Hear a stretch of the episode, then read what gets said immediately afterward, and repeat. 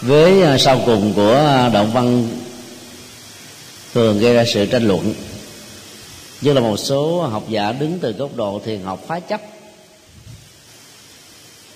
thì cho rằng là cái niết bàn tuyệt đối đó là một à, danh động từ và cũng là đối tượng mà các hành giả cần vượt qua vì không có sở đắc.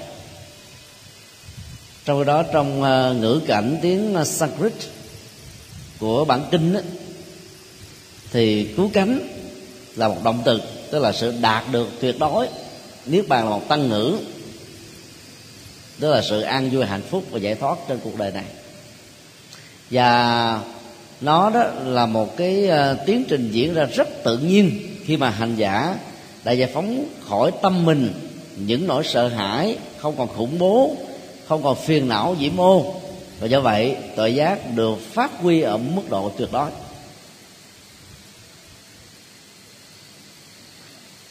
Cho nên à, mọi lý luận về tính tương đối hay là tuyệt đối của à, văn mặt đó phải được dựa vào văn phạm và ngữ cảnh của nó. Nhưng mà không lúc nào ta cũng đề cao đến sự tuyệt đối mà trong cái đó ngữ cảnh văn thì nó khác. Thì các suy luận của chúng ta đôi lúc nó rất là sâu nhưng là không có chỗ để uh, đối chiếu. Vì đó, cơ sở biện luận như vậy nó không đứng vững được.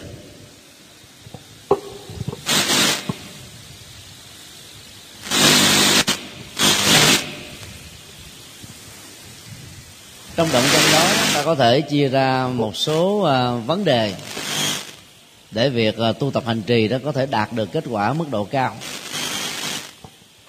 Thứ nhất sở đắc và quái ngại. Sở đắc có bao gồm tất cả những nỗi niềm hy vọng về một sự thành công đạt được, hay là tích tụ từ những cái bình thường cho đến những cái siêu thường, từ những cái phàm tình cho đến cái thuộc về thế giới của tâm linh nói chung được hiểu cả tốt lẫn xấu. Và bất cứ ai bám víu vào nó như là một cái áp lực đó, thì sự lo âu sợ hãi bắt đầu có mặt rồi. Đó dứt cho đến bao giờ ta mới đạt được cái đó? Ta đạt nó bằng cách nào? Liệu ta có giữ được nó với mình hay là không? Và cái mà ta đạt được đó đích thực là nội dung mà mình muốn hay chỉ là một cái bóng ảo của những cái ta đang đi tìm.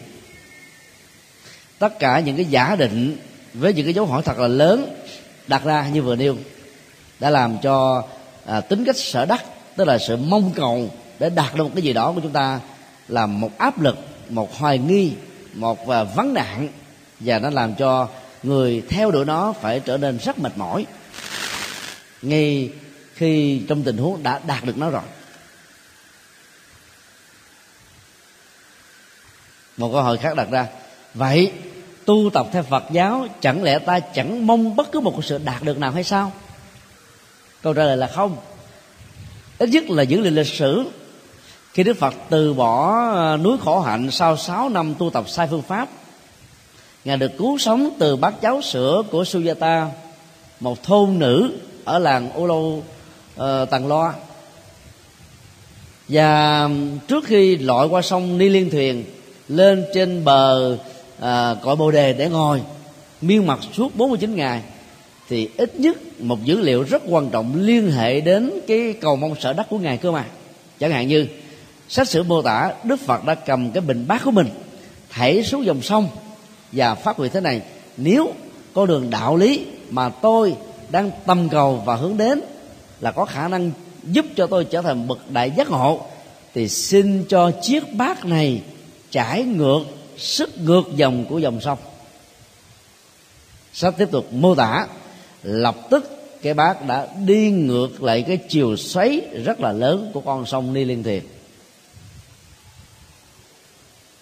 Đức phật hăng quang và lội qua bên kia bờ sông với cái đường rộng của sông là hơn một cây số trong tình trạng sức khỏe vừa mới được tái phục hồi, mà như thế là một hiện tượng là ngoại lệ chưa từng có.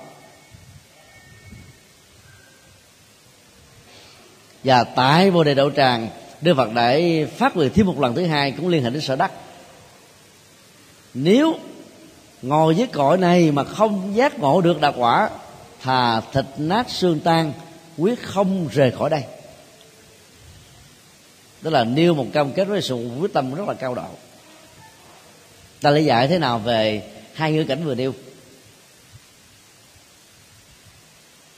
Theo chúng tôi thực tế thì chưa từng có cái bác nào chạy ngược dòng sông vì nó chuyện trái khoa học trái nhân quả và người ấn độ là thích mô tả cái gì nó mang tính cách ờ, triết lý để nó tạo ra cái, cái tính cách kích thích và tò mò việc tìm hiểu của chúng ta. Dòng nước chảy xiết. Từ cao xuống thấp của con sông đi liên thiền đó là một hiện tượng tự nhiên. Được đức phật sử dụng trong ngữ cảnh này như là một cái à, việc đi ngược dòng. Ý muốn nói là việc đi ngược dòng đề của ngài hướng tới con đường tâm linh đó là con đường à, mở ra giá trị an lạc và thành công trong đóng góp. Còn à, trên phương diện lịch sử đó thực tế là một vấn đề rất dễ hiểu vì đức phật đã nêu quyết tâm qua bên bên kia sông ngồi 49 ngày không ăn uống. Thì cái cái bát này đâu còn cái nhu cầu sử dụng nữa vì bát là để đi khắc thực mà khắc thực là để nhận tặng phẩm cúng dường của đàn na thí chủ. Bây giờ ngài đã đi quyết tâm tu rồi. Và chắc chắn là với con đường trung đạo cụ thể là bán chánh đạo, ngài sẽ đắc được sự giác ngộ. Thì có lý do gì mà cần phải sử dụng đến đó nữa? Cho nên quăng nó xuống sông cho rồi để không còn màng đến chuyện ăn uống gì nữa hết đó đó là một cái quyết tâm cao độ đó. Và quyết tâm đó đi ngược lại dòng đời để trở thành là một bậc thánh. Vậy thôi. Quyết tâm đó đã được thể hiện lần thứ hai tại cội bồ đề. Và kết quả là đức phật đã trở thành là bậc đại minh triết trong lịch sử các minh triết của ấn độ và của thế giới nói chung. Cho nên đến bồ đề đậu tràng phần lớn các phái đoàn được hướng dẫn khi đối diện ngay cõi bồ đề thiên, nơi mà vốn được xem là cái nguồn à, năng lượng tâm linh mạnh nhất trong các phật tích và cũng là trên hành tinh này để phát những nguyện lợi ích cho thai nhân và chúng sinh nói chung các triều đại vua trong lịch sử quán độ cũng đã bắt chước theo cái truyền thống này. Mà mỗi khi đến bồ đề đậu tràng đó, thì họ phát nguyện dựng lên một cái tháp để mong cho cái thiện chí của họ được thành tựu. Và cứ như thế, dọc theo bốn mặt đông, tây, nam, bắc của bồ đề đạo tràng có cả hàng trăm các ngôi tháp nhỏ lớn vừa khác nhau. Sau này đó, thì chỗ không còn đủ để chứa đựng các tháp nữa.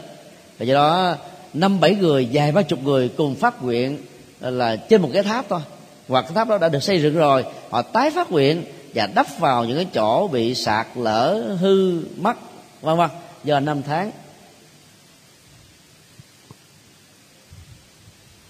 Cho nên hướng đến sở đất, một cách tích cực đó, không có gì là sai. Chỉ khi nào ta sử dụng cái sở đất nó sai lầm nó mới trở thành là vấn đề. Hay là một cái khác là, ước muốn chân thành, tốt đẹp trên nền tảng có nhân quả và có sự thực tập trải nghiệm nó để đạt được những gì mà chúng ta mong đợi là một điều đáng khích lệ, ít nhất là từ phương diện lịch sử, trên những gì mà Đức Phật đã làm.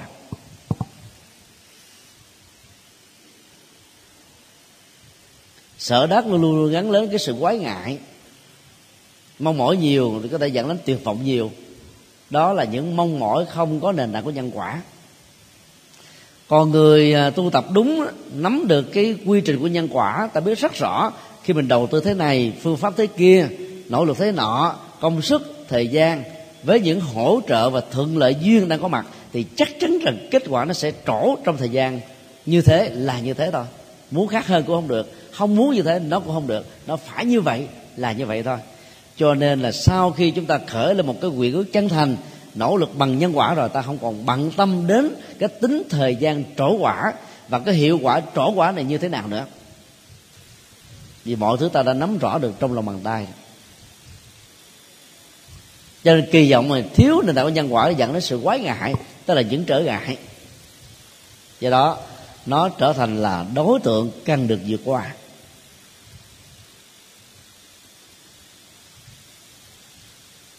Vấn đề thứ hai vượt qua bằng cái gì?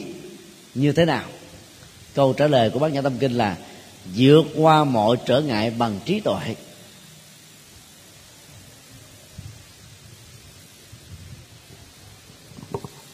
Các trở ngại bao gồm uh, các nhóm sau đây. Thứ nhất là nghịch cảnh thứ hai là tâm lý thứ ba là thái độ thứ tư là lười biếng thứ năm là thói quen và thứ sáu đó là vô minh và cố chấp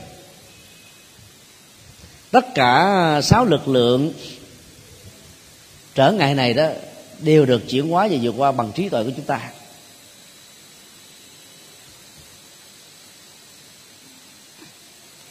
Thứ nhất là vượt qua trở ngại của nghịch cảnh, bao gồm các hình thái thiên thai động đất, sóng thần, lũ lụt, hạn hán,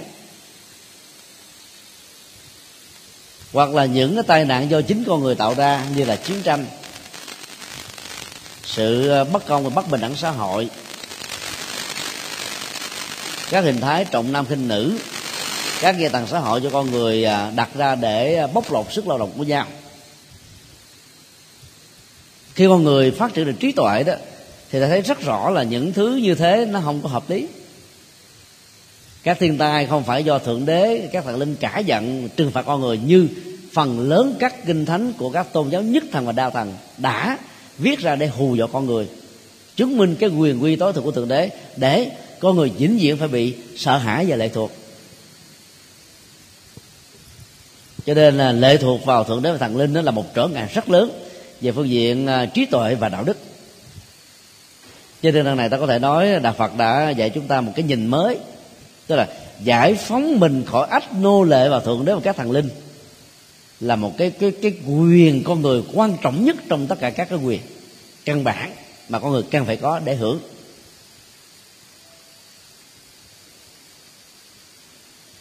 Còn khi à, trí tuệ được phát triển đó, thì ta thấy rõ ràng là vũ khí không phải là một phương tiện để à, mang lại hòa bình.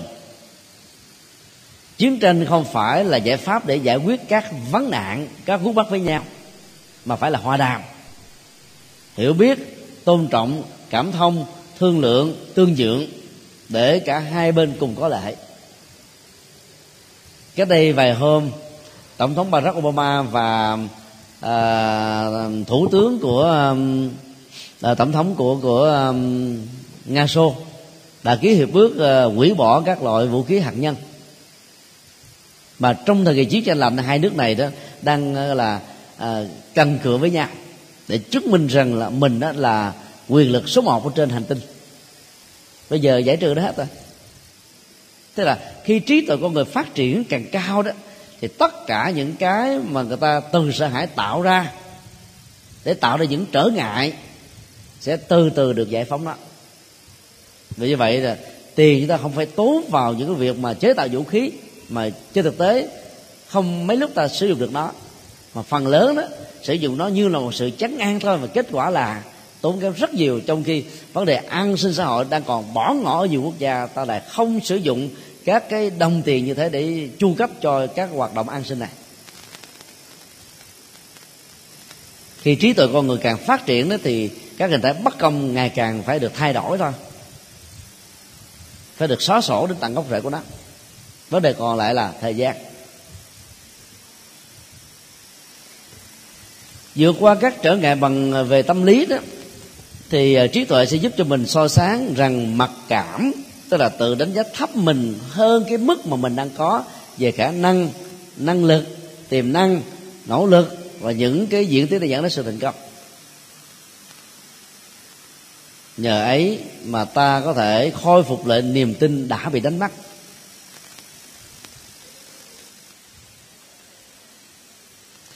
Thái độ tâm lý thứ hai, đối lập lại, đó là sự cống cao ngã mạng xem mình là trục xây là quan trọng, là thước đo. Thì những người như vậy đi tới đâu nó gặp trở ngại cho đó.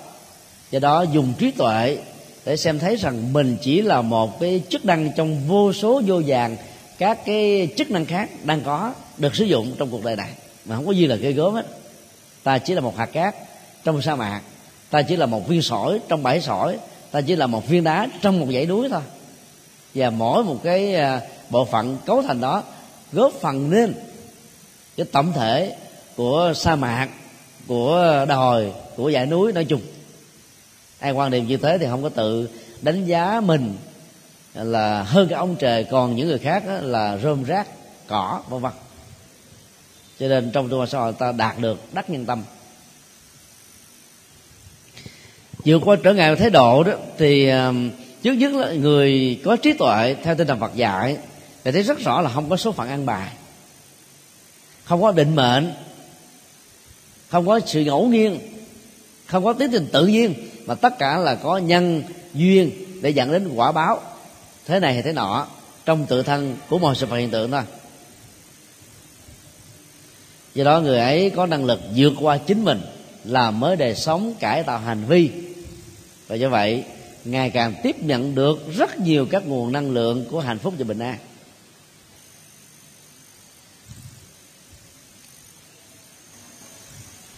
Đề cập đến các trở ngại về lười biếng đó, vì à, trong kinh tăng chi có đưa ra một số à, lý do mà thỉnh thoảng chúng ta hoặc là những người khác có thể vinh vào để biện hộ cho sự dạy đại của mình.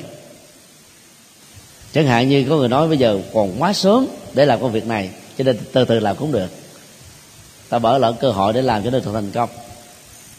Có người thì à, biện hộ như thế này, bây giờ nó trễ quá rồi, để làm lại cuộc đời. Tôi đã làm biết bao nhiêu tội lỗi. Bây giờ nó không còn thời giờ để mình đi kịp nữa thôi. Thà chấp nhận như thế, còn hơn. Có người nói cái này nó quá ít, quá nhỏ, nó không hợp với khả năng. Vì thế của tôi, làm rồi được cái gì, là tốt hơn không làm vì làm như thế là một sự nhục ngã và như vậy, bỏ qua cơ hội để làm những cái việc tích góp gió thành bão, nhỏ thành lớn. Có người nói rằng là cái này nó, nếu không có, nó cũng không sao. Làm gì mà phải quan trọng vấn đề đến thế? Nói như thế rồi ta bỏ cơ hội không làm gì hết á. Chứ lười biếng luôn luôn nó tìm những người bạn đồng hành mà trong đó đó biện hộ là một cái tên nguy hiểm nhất. Để ta tìm những lý do và ta trốn tránh trách nhiệm khỏi những cái nỗ lực mà lẽ ra mình cần phải dấn thân vào để đạt được cho chính mình và góp phần giúp cho tha nhân. Còn trở ngại về thói quen tiêu cực đó, nó bao gồm là những cái um, cái um, thói quen rượu chè thuốc lá ma túy hưởng thụ đàn điếm vân vân và những thứ này nó làm cho chúng ta uh, ngây ngất một giai đoạn và sau rồi nó đắm, đắm, đắm chìm mình ở trong khổ đau. Còn mình lại lý giải rằng nó chính là đầu mỏ của hạnh phúc. Lẫn lộn giữa cái uh, ảo giác của hạnh phúc với cái hạnh phúc đích thực sẽ làm cho rất nhiều người phải trả một cái giá rất đắt đó là hối hận mà vẫn chưa quay đầu để kịp. Cho nên thà ít tiêu thụ một chút mà ta khỏi phải hối hận về sau còn à, học theo phật á, thì ăn ít ngủ ít hưởng thụ ít mặc ít sẽ giúp cho chúng ta có được hạnh phúc lâu dài và tiết kiệm được cái nguồn phước báo. Cho nên à, phước sẽ ở mãi với chúng ta đồng hành với mọi bước chân đi của chúng ta trong à, tiến trình sanh tử luân hồi. Như là một vệ sĩ như là một hộ pháp. Cuối cùng là trở ngại do vô minh và cố chấp tức là những ờ, quan điểm về mê tín, dị đoan giới cấm thủ. Có rất nhiều người ờ, cố chấp vào ờ, học thuyết định mệnh, học thuyết ngẫu nhiên. Có người cố chấp vào quá khứ, có người thì cố chấp vào tương lai, có người cố chấp vào những lỗi lầm, có người cố chấp về cảm xúc và có người cố chấp vào phương pháp sai mà nghĩ rằng đó là con đường giải thoát hay là có rất nhiều niềm tin du dơ, không có cơ sở gì hết để tin, mà vẫn tin. Với một niềm an ủi rằng là thà tin dư thừa còn hơn là thiếu, để phòng hờ cho chắc ăn. Thì tất cả các cái thái độ cố chấp do vô minh như thế đều là một trở ngại rất lớn cho hạnh phúc và bình an. Và người tu học bác nhã tâm kinh cần phải xử lý nó bằng trí tuệ.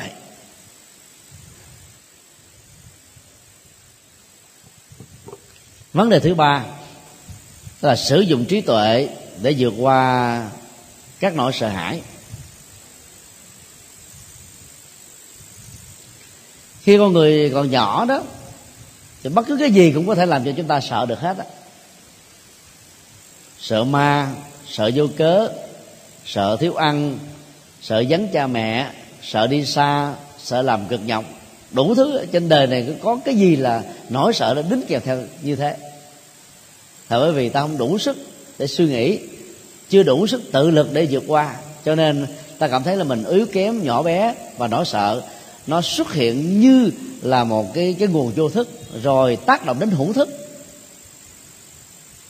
Và nếu không được ờ, cha mẹ hay người đi trước ờ, hướng dẫn đó, thì nỗi sợ này nó trở thành là một cái khối qua năm tháng thời gian, rất là khó phá vỡ được.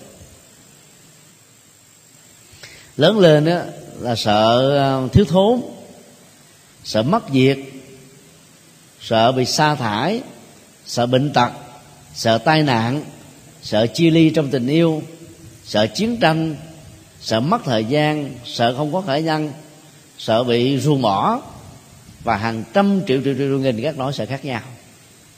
Ai mà sống với những nỗi sợ như thế thì không còn không gian để hít thở không, hạnh phúc. bây giờ ta thử đặt ra câu hỏi là, khi ta khởi lên ý niệm về nỗi sợ hãi về những đối vật mà ta cho rằng là mình không thể an tâm được, ta có giải quyết được các vấn đề hay không? Câu trả lời là hoàn toàn không. Nỗi sợ vẫn còn nằm y nguyên thôi. Thế dạy gì mà sợ? Cứ bình tĩnh, nỗ lực làm, cố gắng vượt qua thì trước sau gì ta cũng nắm được cái sự thành công trong lòng tay. Còn già đó là sợ chết sợ cô đơn sợ mất hết tất cả những gì mà mình đã có. Thế là tuổi già là cái tuổi cũng thỉnh thoảng là khó tu lắm. Nếu mình không có uh, cái tiến trình tu như là một thói quen. Nội sợ cô đơn không là làm cho mình bị khủng hoảng sợ hãi rồi. Rồi bị thay thế bởi lớp trẻ hơn. Sợ bệnh tật sợ chết người già luôn luôn gắn liền với những thứ ấy. Hoặc là bị con cái bỏ rơi là bất hiếu với mình.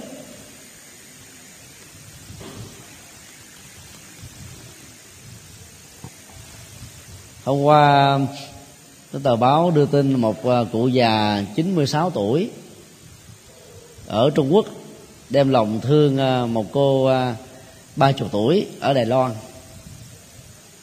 ông là một ông từ giữ đền à, lão giáo. Từ nhỏ đến lớn là độc thân. Có hai đứa con nuôi một người sáu tám tuổi người năm mấy. Thì bỗng dưng đến tuổi này thì, thì ông à, hồi xuân muốn lập gia đình.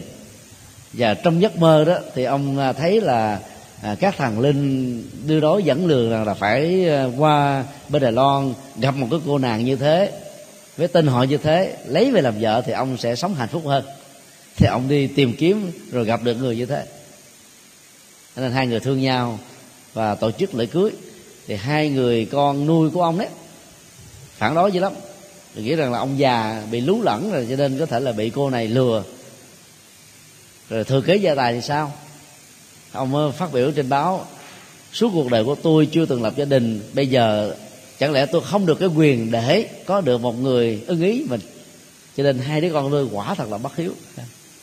Đây là cái nỗi sợ cô đơn. Và khi hỏi thêm, bây giờ ở tuổi này ông còn muốn lập gia đình làm gì nữa? Ông trả lời là muốn có người chăm sóc chứ một mình, hữu hỉ cu kiên mình chịu sao nổi. Nỗi cô đơn là một nỗi ám ảnh rất lớn ở những người già.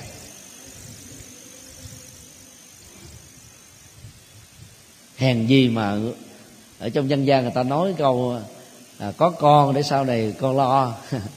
Không có con sợ muốn mình chết mình không ai biết đến hết. Nó nói lo thôi. Thực tế có nhiều người có con mà con đâu lo mình mình phải lo nó thấy mồ.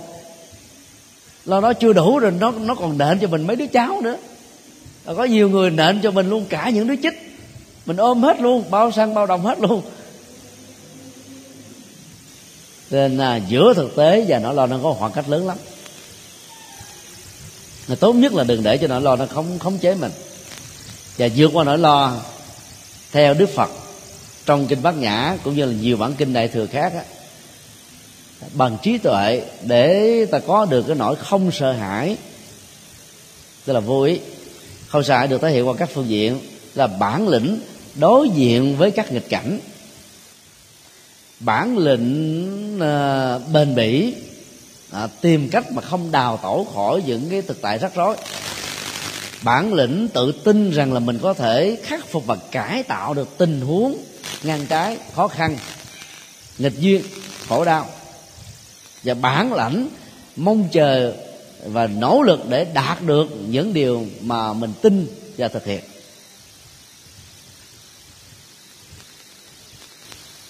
Người có trí tuệ rồi thì thấy rất rõ thân thể, cảm xúc, tâm tư, ý niệm, nhận thức không phải là tôi. Tôi bị lệ thuộc vào nó. Cho nên những ngã sở hữu đó, nó không phải là của mình vĩnh hằng. Cái gọi là tôi chỉ là một chức năng, cái là sở của tôi chỉ là một cái sở hữu về luật pháp, về đạo đức. Trong một thời gian, ta còn sống thôi. Cho nên nó không nên bám víu vào nó. Vì để một lúc ta vẫy tay chạm với cuộc đời, tất cả những thứ này nó không theo mình nữa. Cho nên nếu có phải chấp vào cái tôi và cái tôi sở hữu đấy. Thì tại chấp dưới hai phương diện này thì có thể chấp nhận được đó là luật pháp và đạo đức. Thí dụ chấp vào cái tôi về luật pháp có nghĩa là tôi phải chịu trách nhiệm tôi về những hành động của tay của chân lời nói việc làm. Tôi không giết người không trộm cắp không uh, gọi là gian dâm rồi không có uh, rượu chè uh, ma túy vân vân. Để tôi khỏi phải khổ đau và người thân của tôi bị khổ lụy đó là ta gắn kết cái trách nhiệm luật pháp và trên cơ sở đó ta phát huy được cái năng lực, đạo đức. Cái đó là được đức phật khích lệ. Còn về phương diện nhận thức thì phải thấy nó là một tổ hợp. Cái gì là tổ hợp? Cái đó không phải là của mình. Nó chỉ là tính tương tác, chức năng, như là một công cụ đó. Nhờ như thế ta không còn sợ chết, không sợ mất, không tiếc nuối và vượt qua được nỗi sợ hãi một cách dễ dàng và thành công vấn đề thứ tư. Bản kinh nói là do vì không còn sợ hãi cho nên ta vượt qua được khủng bố. Và vượt qua khủng bố cũng bằng trí tuệ chứ không bằng một cái cái gì khác nữa hết trơn khủng bố trước nhất có thể được hiểu như là các hoạt động cá lẻ hay tập thể, mang tính phá hoại, đe dọa có khi đó thực hiện bằng hành động có lúc được thể hiện bằng lời nói hay là bằng à, các phương tiện truyền thông. Mà mục đích chính của các hoạt động này đó là mong gây thiệt hại tổn thất rất lớn cho người mà họ đang thù hay là ghét. Và tối thiểu là tạo ra trạng thái hoang mang tột độ sợ hãi kinh hoàng mất hết mọi hạnh phúc.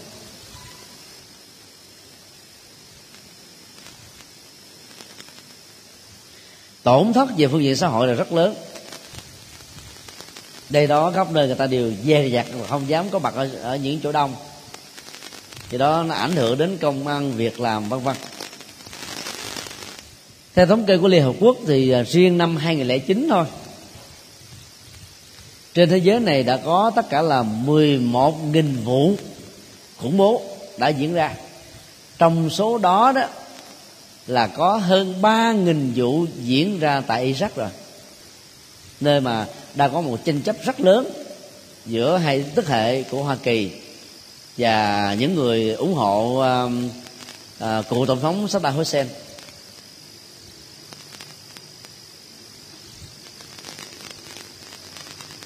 Nói cái khác là bất cứ nơi nào đang có những cái tranh chấp đó, thì các hoạt động khủng bố đó có thể được sử dụng như là một công cụ nguy hiểm và vô lương tri để tấn công đối phương của mình. Một điều rất là tối kỵ trên luật pháp quốc tế. Bởi vì ta thấy rất rõ tác hại của nó, nó ảnh hưởng đến tính mạng sức khỏe danh dự nhân phẩm tài sản bất ổn về à, kinh tế và thể chế chính trị nói chung. Riêng các cuộc biểu tình không là làm tổn thất biết bao nhiêu giá trị kinh tế rồi và bất ổn xã hội rồi chứ chưa nói gì đến bất bạo động ờ, bạo động ấy. ví dụ như ờ, hiện nay ở tại thái lan, phe áo đỏ, gồm ờ, mấy chục nghìn người ủng hộ cụ thủ tướng thạc xỉn khi tài khoản một tỷ tư đô la của ông bị chính phủ và tòa án tối cao của Thái Lan niêm phong và thu hồi xung vào con quỷ vì cho rằng nó là tài sản tham nhũng. Trong suốt thời gian ông làm thủ tướng của nước này, thì lập tức làn sóng biểu tình đã diễn ra khắp nơi. Và cách đây ba ngày thôi, họ đã bắt đầu à, lấy máu và phun máu khắp nơi hết để thể hiện sự bất đồng rất là lớn. Vì máu tự trưng cho à, cái chết à, bạo động, bạo lực, vân vân. Và nếu chính phủ Thái Lan không khéo giải quyết vấn đề này, im ổn thỏa đó, thì cái bất bất ổn chính trị đó sẽ dẫn đến bất ổn về về kinh tế một cách lâu dài. Rất nhiều nhà đầu tư của Thái Lan đã bỏ sang Việt Nam để đầu tư. Vì bất ổn chính trị thì đâu làm ăn gì được nữa. Và một người nào đó đã phát biểu, cái xui của Thái Lan lại là cái may mắn của Việt Nam. Đó là luật tương quan và duyên khởi thôi.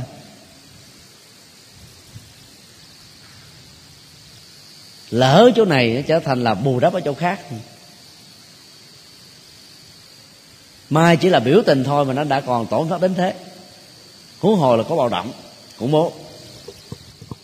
Và cũng trong năm 2009 chúng ta thấy là phe áo trắng đã um, cưỡng chế khu vực sân bay quốc tế để không cho các quan chức thế giới ở uh, Đông Nam Á tới uh, tổ chức cuộc họp uh, ASEAN và làm cho biết bao nhiêu người là khủng hoảng, sợ hãi, không dám lui tới.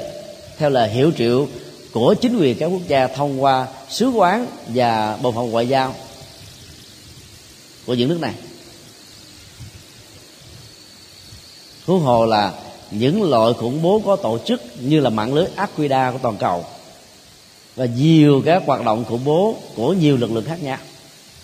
Chỗ nào mà nó còn có mặt là chỗ đó nó còn tang thương khổ đau bây giờ muốn vượt qua nó thì à, ta phải dùng trí tuệ để phân tích tính nguyên nhân tại sao nó có những khủng bố. Ở góc độ sâu xa nhất nhất là những khủng bố mang tính cách là đối lập giữa những thiên cực, chính trị, ý thức hệ tôn giáo.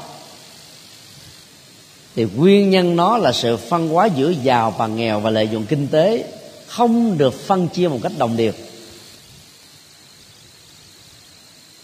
các nước lớn có khuynh hướng chấn áp nước nhỏ bằng các chính sách không thuận lợi cho những nước này. Mà buộc các nước đó phải làm những việc mà họ muốn làm. Ước chế tâm lý đó, cái cái nhục mạ về cái thể chế quốc gia như thế. Cái lòng tự trọng về cái tinh thần dân tộc đã làm cho rất nhiều các nước nhỏ bị ức chế này sẽ dấy khởi những cái cuộc à, kháng cự lại. Những quốc gia áp chế họ. Và khủng bố có mặt dưới hình thức này, hình thức khác. Các cuộc chiến tranh du kích nó là một phản ứng. Về hiện nay tại Iraq và Afghanistan, người ta cũng đã áp dụng các chủ kiến di kích như đã từng xảy ra tại Việt Nam. Cho nên à, biết bao nhiêu là phương pháp khoa học, vũ khí hiện đại, lực lượng liên minh thế giới, rồi tiền lực, vật lực, tài lực đã đầu tư vào hai nước vừa điêu mà bây giờ đó, nạn bất ổn về khủng bố vẫn tiếp tục diễn ra như thường cho nên à, giải quyết các cái khủng bố bằng bạo lực đó, nó chỉ à, ổn tạm thời thôi chứ nó không giải quyết được vấn đề. Và theo à, lời tiên tri của nhà tiên tri Volga trong vòng à, mười mấy năm tới là nó sẽ à, có khả năng xảy ra cái thế chiến thứ ba. Mặc dù cái lời tiên tri đó nó không có một cái cơ sở gì để chúng ta tin là có thật. Bởi vì nó không được dựa vào cái à, sách sử gì sau khi bà chết, mấy chục năm vừa qua, cơ sở dữ liệu đó rất là mờ ảo. Nhưng nó cũng là à, cái điều mà ta cũng nên quan tâm. Nếu các hình thái khủng bố đó không được à, dứt trừ nó một cách ổn thỏa bằng à, hòa đàm, thương lượng và tương nhượng, thì các hình thái bạo động khác với hình thức lớn hơn sẽ tiếp tục diễn ra. Và cái đây ba ngày, Osama bin Laden đã tuyên bố trong một cái đài truyền hình của à, Trung Đông rằng là bất cứ một người dân của Mỹ nào mà họ bắt được họ sẽ giết chết để trả đũa chính quyền Hoa Kỳ. Đó là một à, à, tuyên bố mang tính cách khủng bố. Mặc dù việc đó có làm hay không chưa cần biết nhưng mà cái giá đó làm cho biết bao nhiêu người sợ hãi. Tác á, thì nó đau liền rồi ta tìm cách để tháo gỡ nó liền nhưng mà giá giá không biết là bị lúc nào ở đâu mức độ tổn hại ra sao? Cho nên nỗi sợ hãi cứ như thế thường trực xuất hiện. Một trong những nguyên nhân khác đó là chủ nghĩa dân tộc và tôn giáo cực đoan cũng là nguyên nhân và đầu mối của à, các cái cuộc chiến tranh khủng bố.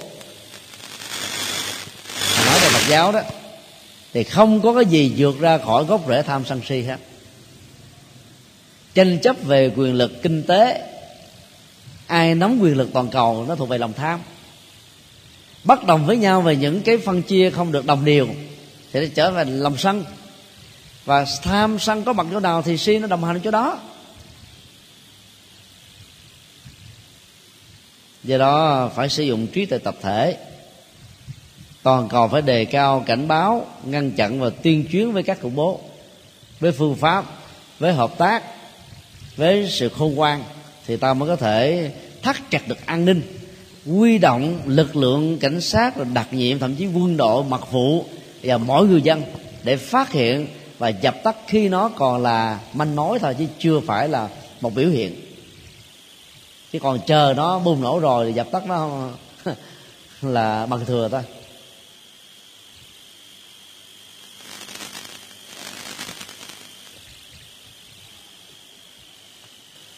Đề cao về trí tuệ đó, chúng ta có thể khích lệ những người mà sử dụng khủng bố như là một cái phương tiện cho sự tồn tại và nổi tiếng của họ đó.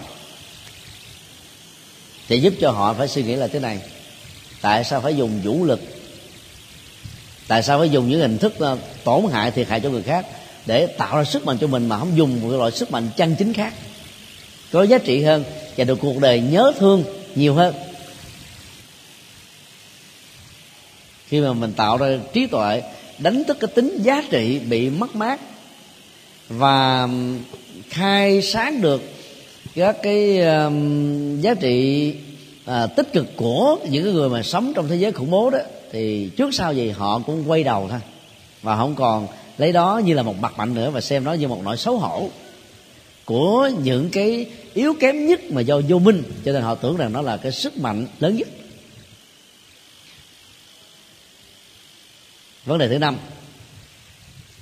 Diễn ly điên đảo mộng tưởng cũng bằng à, trí tuệ.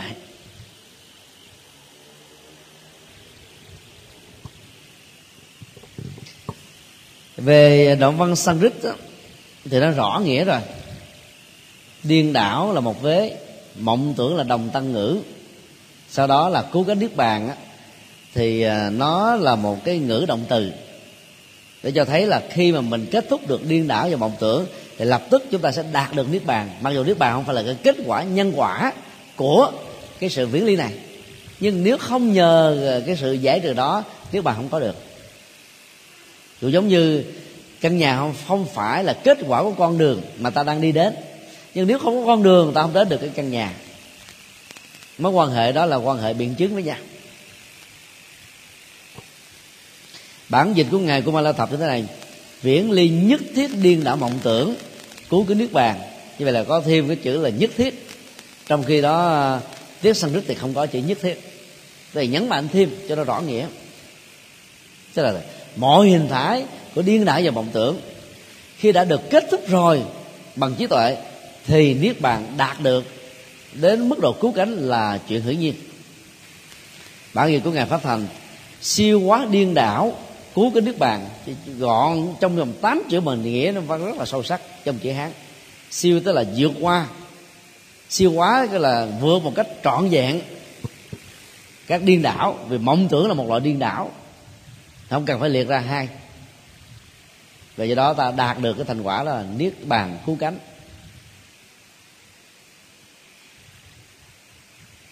Điên thì ai cũng biết rồi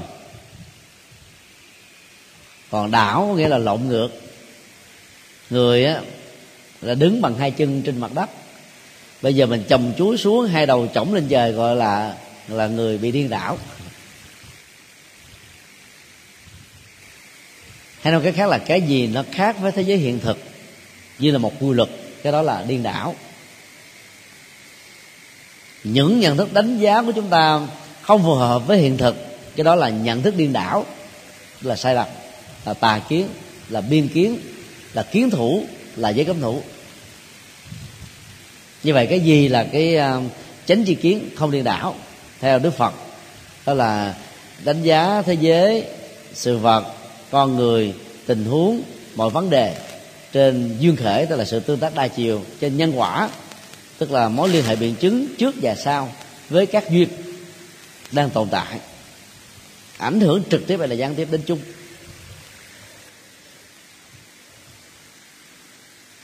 Nhớ rất rõ chết không phải là hết Mà còn có sự tiếp nối để chịu trách nhiệm đạo đức và luật pháp.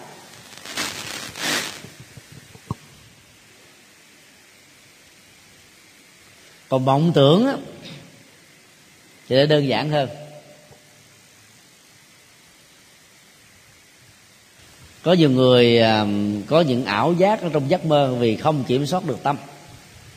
Do quá trình sống ban ngày đó mình à, tiếp xúc với những điều không như ý nhiều quá ức chế tâm lý đó xuất hiện dưới các hình ảnh của cơn mơ và làm cho mình cảm thấy là mệt mỏi, bằng thần giả dự, khó chịu. Những thứ này ta vượt qua bằng cách là tập thể dục. Ngủ đúng tư thế, không nằm gối cao, không để máy lạnh quá lạnh hay là nóng quá nực. Để cho tư thế nằm nó không tạo ra một cái à, ức chế gì. Và do vậy cơn mơ, ác mộng sẽ không có mặt xuất hiện.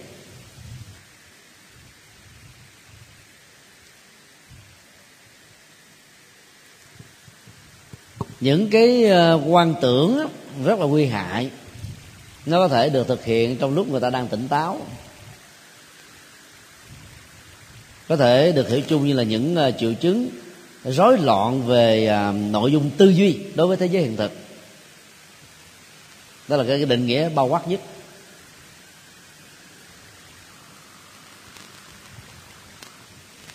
Mọi nhận thức đánh giá mà không phản ánh với nội dung và bản chất của thế giới hiện thực đó thì đều được gọi là quan tưởng. Đứng từ phương diện Phật học. Còn đứng về phương diện y học thì quan tưởng là một cái chứng bệnh. Có thể làm biến đổi nhân cách đời sống bệnh nhân làm cho người đó sợ hãi lo âu rồi uh, bất thường rồi suy đoán không có một cái cơ sở dữ liệu gì đó mà họ cứ nghĩ rằng nó là sự thật mà trên thực tế nó là không.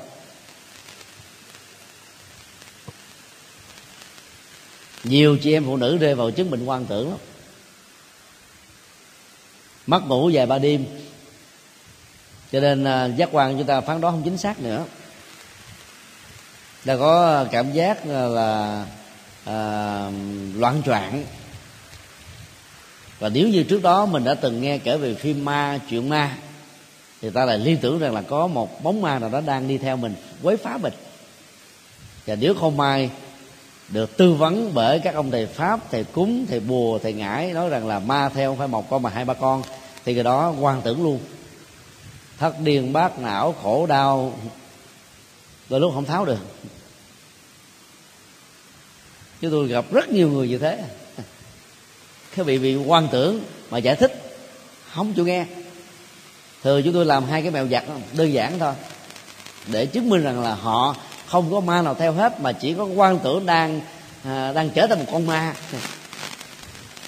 Mặc dù không có thật nhưng mà ảnh hưởng đến sức khỏe họ là một sự thật không thể phủ định. Cho nên phải rũ bỏ cái quan tưởng càng sớm càng tốt. Điều đầu tiên là chúng tôi đưa tay vào trong cái túi đãi của mình quậy vài ba động tác là móc lên hỏi, trong bàn tay của tôi có cái gì? Nếu như người đối diện cho rằng là họ có ma theo mà trả lời đúng thì có thể tin. Còn nếu mà trả lời trật là không tin được. Bởi vì ma không có bị giới hạn về vật lý. Cho nên cái nhạy cảm, tâm thức của họ nó mạnh hơn chúng ta. Do đó họ có thể biết được. Cái thứ hai là hỏi bất chừng là sau cái cổ hay cái đầu của họ là cái gì? Nếu là ma họ sẽ thấy rõ là nó là bức tường màu gì như thế nào ra làm sao. Còn nếu không trả lời đúng cái vật đang nằm ở sau đó thì ta biết là ma dởm. Có nhiều người đã được giải thích thế rồi mà họ nói không con ma theo tôi nó khôn ngoan lắm. Cho nên nó, nó gặp thầy để giả vờ nó không biết gì hết để thầy khỏi đánh nó ra khỏi thân thể tôi để nó có cơ hội làm chủ lấy tôi. Cho nên thầy hãy vì lòng tình thương mà cứu tôi cái đó là bó tay chấm cơm. Tức là sống với cái quan tưởng đến độ khi người ta đưa cái sự thật cho mình ngay trước mặt, mà mình vẫn vẫy tay chào, không tiếp nhận nó, thì đành chịu thôi. À, trong những trường hợp quan tưởng tốt nhất ta là phải đi bác sĩ. Đừng đi thầy pháp, thầy bùa, thầy cúng vậy hết đi đúng bác sĩ tâm thần, giỏi, kinh nghiệm để người ta cho mình uống thuốc hỗ trợ thần kinh giúp cho mình ổn định lại những cái rối loạn nhận thức rối loạn hành vi. Vì đó ta có thể có cơ trở thành người bình thường. Và nhờ các nhà tâm linh có kinh nghiệm tư vấn để giúp cho chúng ta vượt qua bế tắc. Như xui mà gặp những cái ông mê tín dị đoan rồi về nện thêm á à, vài ba con ma nữa là, là thôi chết luôn. cho nên à, những người làm à, các cái ngành nghề như là bói toán đó hay là phù thủy hoặc là phong thủy nếu ta không biết thì đừng nên có phán đại. Phán đại sau này bị hậu quả dữ lắm. Nếu mình phán người ta không bị quan tưởng người ta không bị ma theo mà mình nói ma theo để cho ta bị quan tưởng ta sợ khủng bố thì sau này mình cũng bị điên loạn à. Cái nhân quả mà. Do cái lời tuyên bố thiếu trách nhiệm của chúng ta dẫn đến tình trạng người khác phải uh, sống ương chết dở. Thì hậu quả đó rất là nghiêm trọng. Cái gì ta không biết thì đừng có phát bậy.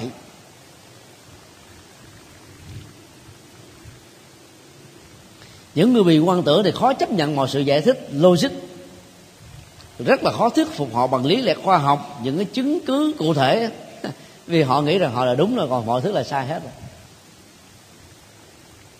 Nếu chúng ta bền bỉ kiên nhẫn thuyết phục giải thích hỗ trợ làm sao để cho họ vừa uống thuốc vừa nghe lời khuyên đó. Thì quả mai thì kéo vãn còn mà không là thôi đành chịu. Lúc đó nó rơi vào trạng thái là điên đảo. Nói cái khác là từ cái mộng tưởng đến cái quan tưởng nó kéo theo cái sự điên đảo là đánh giá nhìn nhận nó không đúng sự thật vậy à, xáo trộn hết đảo ngược hết. Và từ cái nhận thức đảo ngược xáo trộn đó thì dẫn đến sự quan tưởng mối liên hệ giữa quan tưởng và điên đảo là hai chiều. Cái này có thể kéo cái kia và ngược lại. Gốc rễ của nó có thể là những cái ám ảnh, những ảo giác, những lý giải sai, những định kiến, vân vân.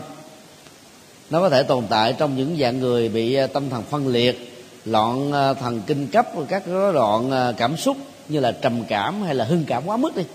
Mà không làm chủ được nó sau một thời gian đó thì nó là ảnh hưởng rất là lớn. Hoặc là họ có thể rơi vào tình trạng là à, loại thần thực tổn. Do đó phải điều trị có phương pháp thì mới vượt qua. Trong ngữ cảnh nước bác giả tâm kinh đó, điên đảo mộng tưởng nó thuộc về nhận thức luận và đạo đức học.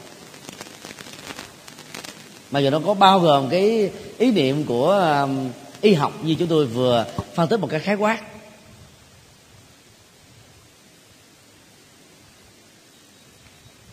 Ví dụ như người nào đang bị khổ đau trong giai đoạn khủng hoảng tài chính toàn cầu thay vì mình biết rằng đó là cái nhân duyên chung tương đắc đa chiều đại gia tỷ phú triệu phú cũng chết huống hồ là mình thì lại lý, lý giải rằng có lẽ là cha tôi chết vào ngày ly tán cung ly hay là vào ngày sát chủ con cháu ngóc đầu lên không được rồi nhờ các thầy bùa thầy cúng lại để mà để yếm trù mộ quyệt của cha mẹ mình, thì ta phải dương vào cái tội đại bất hiếu và gieo một cái nghiệp đại hàm quan cho ông bà cha mẹ đã chết rồi, không còn cơ hội để biện hộ cho chính mình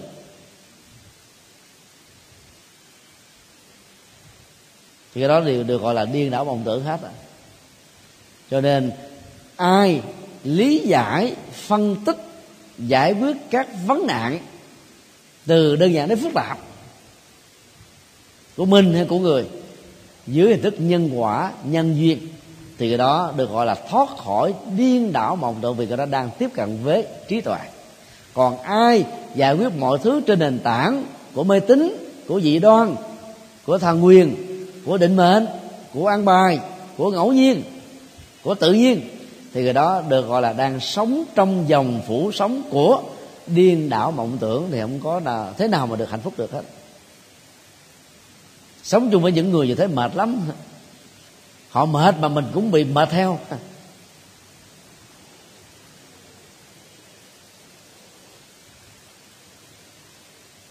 Điều trị quan tưởng y học đó, thì phải có thuốc có tập luyện có hỗ trợ của người thân. Điều trị quan tưởng và mộng tưởng hay là điên đảo tưởng đó à, về vấn đề nhận thức luận và đạo đức học đó, nó đòi hỏi đến à, sự tu tập trí tuệ để ta rũ bỏ hết. Và chuyển hóa chúng đến tầng gốc rễ, bằng không nó có thể bị tái phát. Dấu hiệu chung của những người bị à, loạn tưởng ở mức độ ban đầu đấy là không thừa nhận rằng mình đang bị bệnh. Nghĩ rằng mình rất là tỉnh táo. Người do vậy không có cơ hội để vượt qua. Và ta phải chấp nhận tính cách bệnh nhân của mình để ta nỗ lực vượt qua nó nhờ đó ta biết lắng nghe những lời khuyên chân thành, biết làm theo những phương pháp đúng và biết vượt qua những cái à, giới hạn do các chứng bệnh, loạn tưởng, điên đảo tưởng, mộng tưởng mà ra. Vấn đề cuối cùng được nêu ra trong kinh đó là cứu cánh niết bàn. Như chúng tôi nói khi đầu, cứu cánh ở đây là động từ, đạt đến sự, đạt đến tuyệt đối của niết bàn.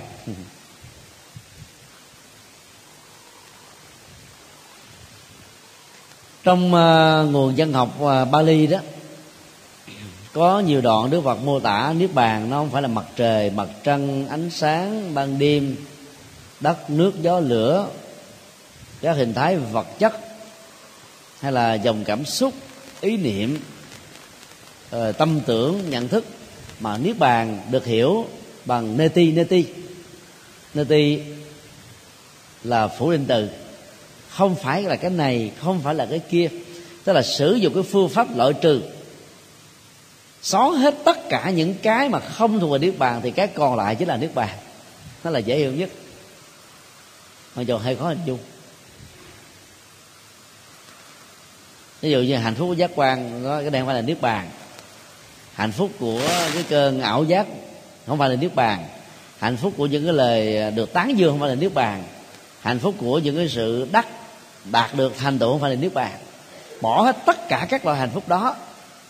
Và ta chỉ cần hiểu niết bàn không phải là chúng. Niết bàn là cái vượt lên trên. Khi mà trong tâm con người và thể hiện qua cảm xúc thái độ nhận thức hành vi không còn tham sân si không còn phiền não không còn uh, trần lao không còn nghiệp chướng không còn những cái hệ lụy không còn chấp trước không còn rê rớt không còn bị dướng bận trong sinh tử hồi thì người đó được gọi là đang sống với niết bàn cái mô tả đó là một cái mô tả rất là ngắn gọn.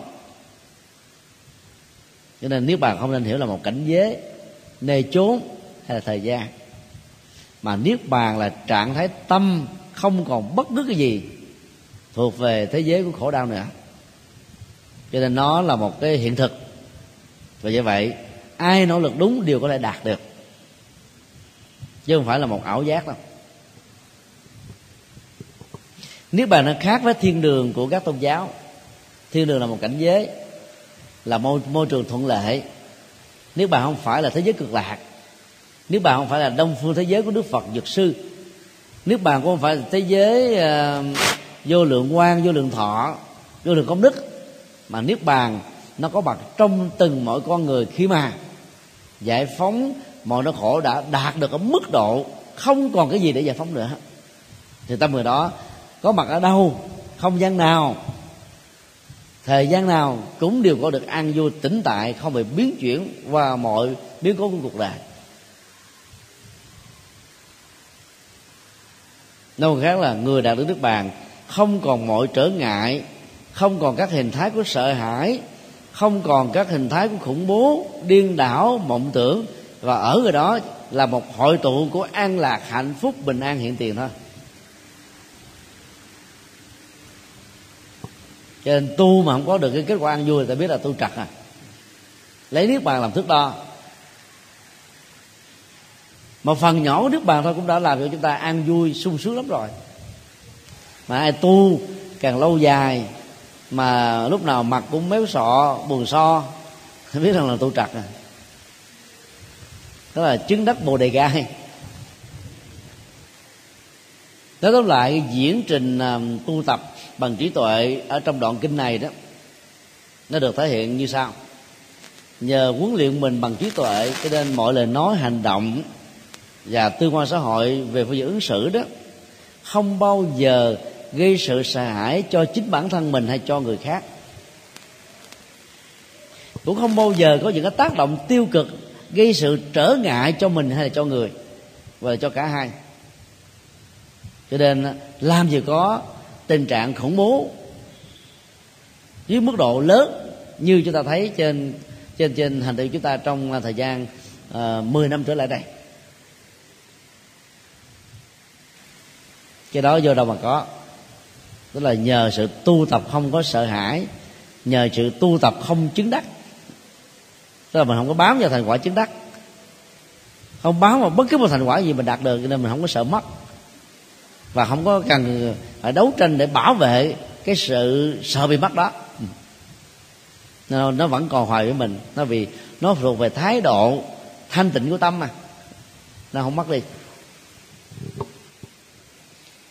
Nhờ đó trí tuệ sẽ trở thành là một tấm gương rất là trong sáng. Thấy rõ được mọi sự hiện tượng như là thấy các vân tay trong lòng bàn tay của chúng ta. À, thấy một cái gì đó trước mặt chứ không có mơ màng chiêm bao mờ mờ, ảo ảo, hay là quyền bí, cao siêu. Tất cả rất là thiết thực, là hiện tiền, là bây giờ và tại đây thôi. Chứ tôi thích ờ, cái cách mô tả của bác giả tâm kinh ở đoạn này. Nó khác hoàn toàn với những ờ, giáo phái phật giáo khác. Từ lúc là cương điệu quá cái tính màu nhiệm, chẳng hạn như mật tông. Để tạo cái niềm tin và sự đam mê của người ta hướng về đó, như là một phương tiện còn trong mắt và tâm kinh nó dạy chúng ta dùng trí tuệ. Thì theo à, đức phật là trí tuệ là nữ tính là mẹ sinh các đức phật. Có trí tuệ là có giác ngộ. Có trí tuệ là có chứng đắc có trí tuệ có thánh nhân có trí tuệ có bình an có trí tuệ là có hòa bình có trí tuệ là có tất cả. Nó hay hơn nhiều. Cho nên đó à, mật giáo đó, dạy chúng ta là hãy trì chú đi thì có được sự mầu nhiệm hãy đọc danh hiệu của các thần đi thì được như ý hãy ờ, bám vào mật tông đi. Cái quyền bí này sẽ giúp chúng ta giải quyết hơn các vấn nạn. Các chính trị gia rất mê những thứ này. Các đại thương gia lại càng mê nữa. Bởi vì nó liên hệ đến cái lòng tham mà. Đầu tư ít mà muốn có thành quả nhiều. Cho nên mật tông đó không phải là điểm tựa của phật giáo. Về giờ phương diện nghiên cứu đó thì uh, nó không phải là giáo pháp uh, truyền thống của đức phật ở trong à, bài kinh tứ diệu đế, đố ai tìm được một yếu tố mật tông là gì có. Toàn là nhân quả. Trên nền tảng phân tích, tìm ra giải pháp và con đường thực tập để vượt qua những cái bế tắc khổ đau thôi. Chứ không có nương vào thần linh nào hết trơn á. Cái đó do đâu mà chúng ta tin chắc rằng là có thật, tức là trí tuệ.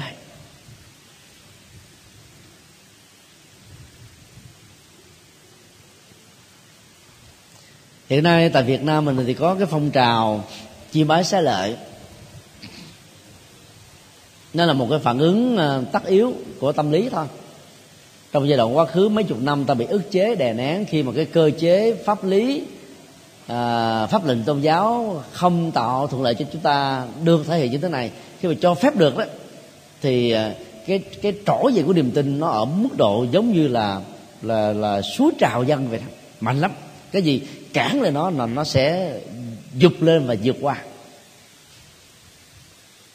Cho nên giai đoạn đầu của tái phục của phật giáo thường nó diễn ra bằng con đường của tín ngưỡng. Bây giờ ở đâu cũng nói là mình có xá lệ hết trơn á. Xá lợi phật, xá lợi bồ tát, xá lợi thánh tăng. Có nhiều phật tử. Ôi, một đống như thế này nói là xá lợi. Là đem đi tặng chùa này chùa kia là làm lễ thỉnh rước linh đình. Cái đó đều là thái xá lợi dởm dùng cái từ nó hơi nặng chút xíu. Sau lại đó chỉ là niềm tin không có một cái cơ sở gì để xác định trong à, lịch sử đó, thì khi mà đức phật trút hơi thở cuối cùng tại à, rừng ta la sông thọ kusinaga thì à, tám vị vua trong 16 nước liên bang đã có mặt. Do đó vua mạnh nhất là A Sà Thế người kia xón ngôi Tamasala Bà để trở thành là đại dương của nước Mạc Kiệt Đà. Muốn giành cái quyền độc tôn thờ xá lợi cho riêng mình vì ông nói rằng là tôi là đại đệ tử của Đức Phật à và đất nước tôi là mạnh nhất. Đức Phật à, uh, hoàng hóa thành đạo ở trên đất nước của tôi cho nên tôi được cái quyền này còn à, vị vua ở Kusinaga nói rằng là ngài trút hơi thở cuối cùng ở chỗ nước của tôi nên tôi được quyền tiếp nhận nó. Không ai được quyền vô đây hết trơn á. Nên gia tài này thuộc về tôi. Còn các vua khác nói trong cuộc đời ngài cũng gắn gắn bó với nước của tôi nhiều lắm cho nên tôi cũng phải được hưởng phần. Tranh chấp rất là lớn. Các đệ tử phật rất là khôn không giải quyết mà đề nghị bà la môn à, đô na giải quyết vấn đề. Vì bà la môn đô na đó là vị à, tâm linh của truyền thống bà la môn nổi tiếng nhất tại nước Kusinaga và ông đề nghị thế này, phải xem Đức Phật là của chúng ta, chứ không phải là của tôi, của anh, của chị, của ông, của bà, của nước này, của nước nọ. Vì là của chúng ta, cho nên chúng ta cần phải phân chia một cách đồng đều. Ở đây có 8 đại vương, cho nên mỗi một đại vương được một phần thì sau à, quá trình khảo cổ, khi mà các nhà khảo cổ anh đó người có công nhất là Judenham và bên Ấn Độ đó thì có nhà khảo cổ à, Mukherjee. Và nhiều à, đồng đồng nghiệp khác đã nỗ lực, khai quật. Cho đến bây giờ thì mới tìm ra được ba thôi. Ba lọ cốt thuộc ba quốc gia trong số 8 quốc gia thờ xá lợi Phật thôi. Cái thứ nhất là ở tại ca thị la vệ vì đức phật là con cháu của dòng họ thích ca. Cho nên á, là dòng họ thích ca được hưởng một phần tôn thờ xá lợi và họ đã tôn thờ nó ở tại khu vực ca thị la vệ thuộc về phía ấn độ ngày nay.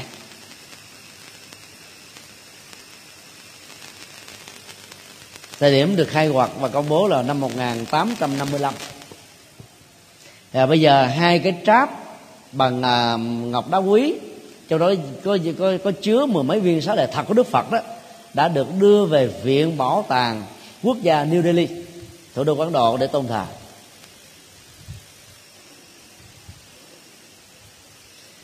Thứ hai đó là tháp thời xá lợi phật ở tại tỳ xá ly. Khi được khai quật lên thì người ta phát hiện ra. Và hiện nay đó đang giữ một cách rất là cẩn mật nghiêm trọng ở trong viện bảo tàng quốc uh, quốc gia Patna thuộc bang Uttar Pradesh. Và các viên xá lợi này là chúng ta không nhìn thấy được ta bỏ trong cái tráp đó. còn uh, viên bảo tàng tại New Delhi á ta để trong uh, cái lò bằng kiến còn cái tráp vẫn để kế bên để chúng ta dễ hình dung. Vì ta sợ bị mất mà cho nên phải uh, canh chừng rất là cẩn mật. Ở lọ thứ ba đó được khai quật lên ở sa nên nó phải chịu pháp luân thì vào à, thế kỷ uh, cuối thế kỷ thứ 18 đó ông uh, cha Chasing một trong uh, các bộ trưởng của uh, Varanasi lúc bấy giờ vì muốn xây dựng một cái khu uh, thành phố kiều bào mang tên ông. Cho nên đó, đã phá đại tháp cao 62 mét tại uh, vườn Lộc Uyển để làm tường xây dựng cái khu uh, kiều bào đó. Và khi phá thì ông tìm thấy ở cái mặt đất đó, của tháp đó, có một cái uh, cái cái cái à, cái tráp đựng những cái viên xá lợi bên trong. Lúc đó vì cái kiến thức về Phật học của ông nó còn kém chứ là lịch sử không được nhiều cho nên ông sợ quá ông đã đem nó thả xuống dưới sông hằng. Sau này ông mới viết báo rồi xin tạ tội. Bởi vì đã làm đánh mất đi một gia tài rất là quý báu. Còn năm bang còn lại cho đến bây giờ vẫn chưa tìm ra được tông tích, ngay cả cái bang ma kiệt đà mà theo lịch sử đó, đức vua a xà thế chắc chắn là phải nhận một cái phần xá lệnh lớn hơn các nước còn lại. Nhưng bây giờ không tìm ra được ờ, tông tích ở đâu hết đó. như vậy là toàn bộ đất nước ờ, thái lan ngày nay chỉ có chưa đầy được ba chục viên xá lệ thật của đức phật. Và họ đã dùng hai phương pháp. Thứ nhất là carbon 14 để đo cái niên đại của xá lợi. Và thứ hai đó là dùng à, ADN để xác định dây di truyền có phải là của Đức Phật, dòng họ Thích Ca hay không. Và cả hai tráp đựng xá lợi Phật đó đã được kiểm nghiệm và xác định là đúng.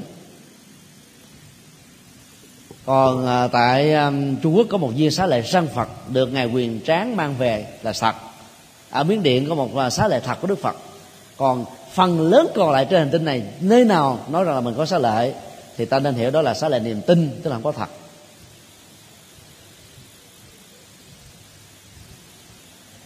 Có người nói xá lệ bồ tát quan âm là quan âm đâu có người thật đâu mà có xá lệ vậy mà người ta cũng nói, rồi cũng có người lại, rồi cũng đi vận động tiền từ các cái cuộc triển lãm xá lệ đó mỗi một đợt như vậy ở các chùa Việt Nam ở hải ngoại có thể quyên góp từ à, 70 nghìn cho đến 100 200 nghìn đô la Hoa Kỳ là chuyện thường lắm.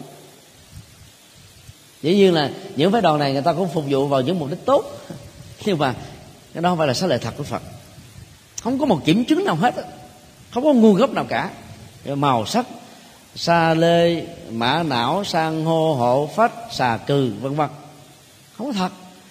Cho đó các viên xá lợi phật thật được thờ tại viện bảo tàng new delhi đó. Nó có màu xương. Thì có khác biệt đó, là nó cứng, không bị hư hoại bởi thời gian, như là loại xương của chúng ta. Nếu không được, gọi là ướp sát hay là những cái loại hóa chất tiêm vào.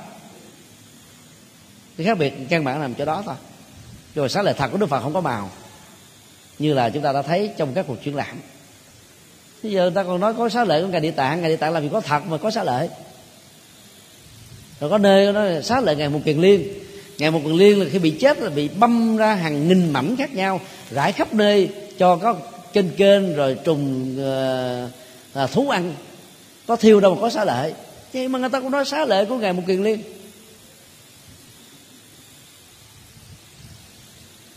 Mà có nơi còn nói xá lệ huyết tương. Máu làm sao mà có xá lệ vậy mà cũng nói được và triển lãm đâu người ta cũng đung đùng kéo đến. Điều chúng tôi muốn nói là, nếu không thực tập trí tuệ như bản kinh này nói, thì giàu ta có sở hữu một khối xá lợi của đức phật, của tám nước mà ngày xưa đã được phân chia ra đây nữa, ta vẫn là người phàm kẻ tục, thôi có lợi ích gì đâu. Xá lợi chỉ là một cái minh chứng về quá trình tu tập, đúng chánh pháp với sự phát nguyện khi chết thì còn còn lại những cái vật mà nó không bị hư hoại với thời gian để làm tin về con đường tâm linh thôi ngoài cái đó ra không có gì khác và lễ bái đó ta có được phước báo giống như lễ các tượng khác thôi. Chứ đừng nghĩ rằng là lễ xá lệ thật của đức phật thì phước gấp trăm nghìn lần so với một cái tượng bằng gỗ, bằng xi măng, bằng cốt thép và bằng cái gì đó không có chuyện đó. Tâm mình thành kính thì dâu cái đó là xá lệ không xá lệ thì ta vẫn có phước giống như nhau thôi cho nên đừng quá cường điệu về xá lợi. Ngay cả sống chung với thời đại đức phật, mỗi ngày gặp phật mà còn chưa ăn chung gì, nếu ta không tu. Và không có được trí tuệ. Xá lợi thiêu rồi còn cái gì nữa đâu mà quá quan trọng đó. Đề bà đạt đa, ở bên cạnh đức phật mấy chục năm, chết đọ đi ngục. Bởi vì tạo ác, có tu tập gì đâu. Ngài a nan 25 năm làm thị giả của Đức Phật được xem như là cái máy vi tính. Không sai số không thêm không bớt. Sau khi Phật chết đến 3 tháng mới chứng đắc được đạo quả. Nếu như mà không, không phát huy tu thì cũng không có ăn chung vào đâu. Cho nên đó, bài kinh này dạy chúng ta cái gì? Lấy trí tuệ làm chìa khóa để giải quyết các vấn đề. Phước báo nó có nhiều cách để chúng ta đạt được lắm nếu không khéo mà quá đặt nặng về vấn đề tín ngưỡng đó thì có thể dẫn đến mê tín dị đoan. Lại bụi lại bờ lại đủ thứ á. Như hòa thượng từ thông đã có lần à, răng nhắc bằng một bài thơ như thế này mê nhiều lễ lại bụi bờ mê vừa lễ lại phật thờ lộ thiên. Hết mê hết lại chùa chiền. À, hết ít mê lễ lại chùa chiền. Hết mê hết lại tâm điền tịnh thanh dĩ nhiên á ngài vẫn dạy chúng ta là phải lại thôi, vì bài tỏ lòng tôn kính để mình học những đức hiệu quan trọng của đức phật để trở thành phật trong tương lai. Chứ đừng có lại bụi lại bờ, cái gì cũng gặp lại hết. Tôi nghĩ là lại có phước báo. Phước đó là phước tôn kính thôi. Lại phật không thể là có phước ừ, chúng cái giấy số độc đắc là có được cái nhà lầu, xe hơi. Cái đó thuộc về phước tài sản, phải làm, phù hợp với kinh tế, hiểu về kinh tế thị trường, như là một nhân quả và đầu tư có phương pháp nữa mới thành công. Còn lại phật là được tôn kính sau này người ta tôn kính mình lại vậy thôi. Cho nên đừng quá đặt nặng về những thứ này. Chỉ nhiên ta có được một viên xá lợi nào đó là quý. Nó là một pháp bảo mà. Và ta phải giữ nó một cách cẩn mật để cho mọi người có được cơ hội à, khôi phục niềm tin sống với niềm tin để tiếp tục tu tập. Đừng có quan trọng nó quá mức và đánh mất cái trí tuệ không lo tu gì hết làm sao được cái gì đó là điều mà chúng tôi à, muốn nói thêm. Nhân à, việc học cái à, bài kinh trí tuệ không sợ hãi. Và khi nói như thế, chúng tôi không hề có dụng ý là tấn công cuộc triển lãm xá lệ này hay là phê bình cuộc triển lãm xá lệ kia. Hoặc là nói chỗ này là thật, chỗ kia là giả hoàn toàn không có. Mà chỉ nói về phương diện Phật học, trí tuệ vẫn là số một thôi. Còn những thứ khác là phụ thuộc chính vì thế mà Phật giáo đại thừa đã quan trọng về pháp thân. Xem giáo pháp của Đức Phật như là thân của ngài vậy. Chỗ nào có giáo pháp là chỗ đó Đức Phật còn sống với chúng ta. Chỗ nào mà giáo pháp không được hành trì, trí tuệ không được phát huy, giáo pháp đó bị chết đi và đạo phật mất gốc. Học thuyết này là một học thuyết rất là năng động và tích cực. Chứ ngài không quan trọng cái thân, là quan trọng cái giáo pháp mà đỉnh cao nhất của giáo pháp là để đạt được trí tuệ, hay là lấy trí tuệ để đạt được sự chứng đắc. Đó là điều mà chúng ta cần phải nhớ. Và học thuyết đó rất là hay. Chánh pháp là thân phật. Chỗ nào có chánh pháp, chỗ đó thân phật còn, đạo phật còn. Chỗ nào không có chánh pháp, đạo phật bị diệt phong mà đỉnh cao nhất chánh pháp là sự thực tập để chứng đắc trí tuệ ta. Không có gì khác hơn.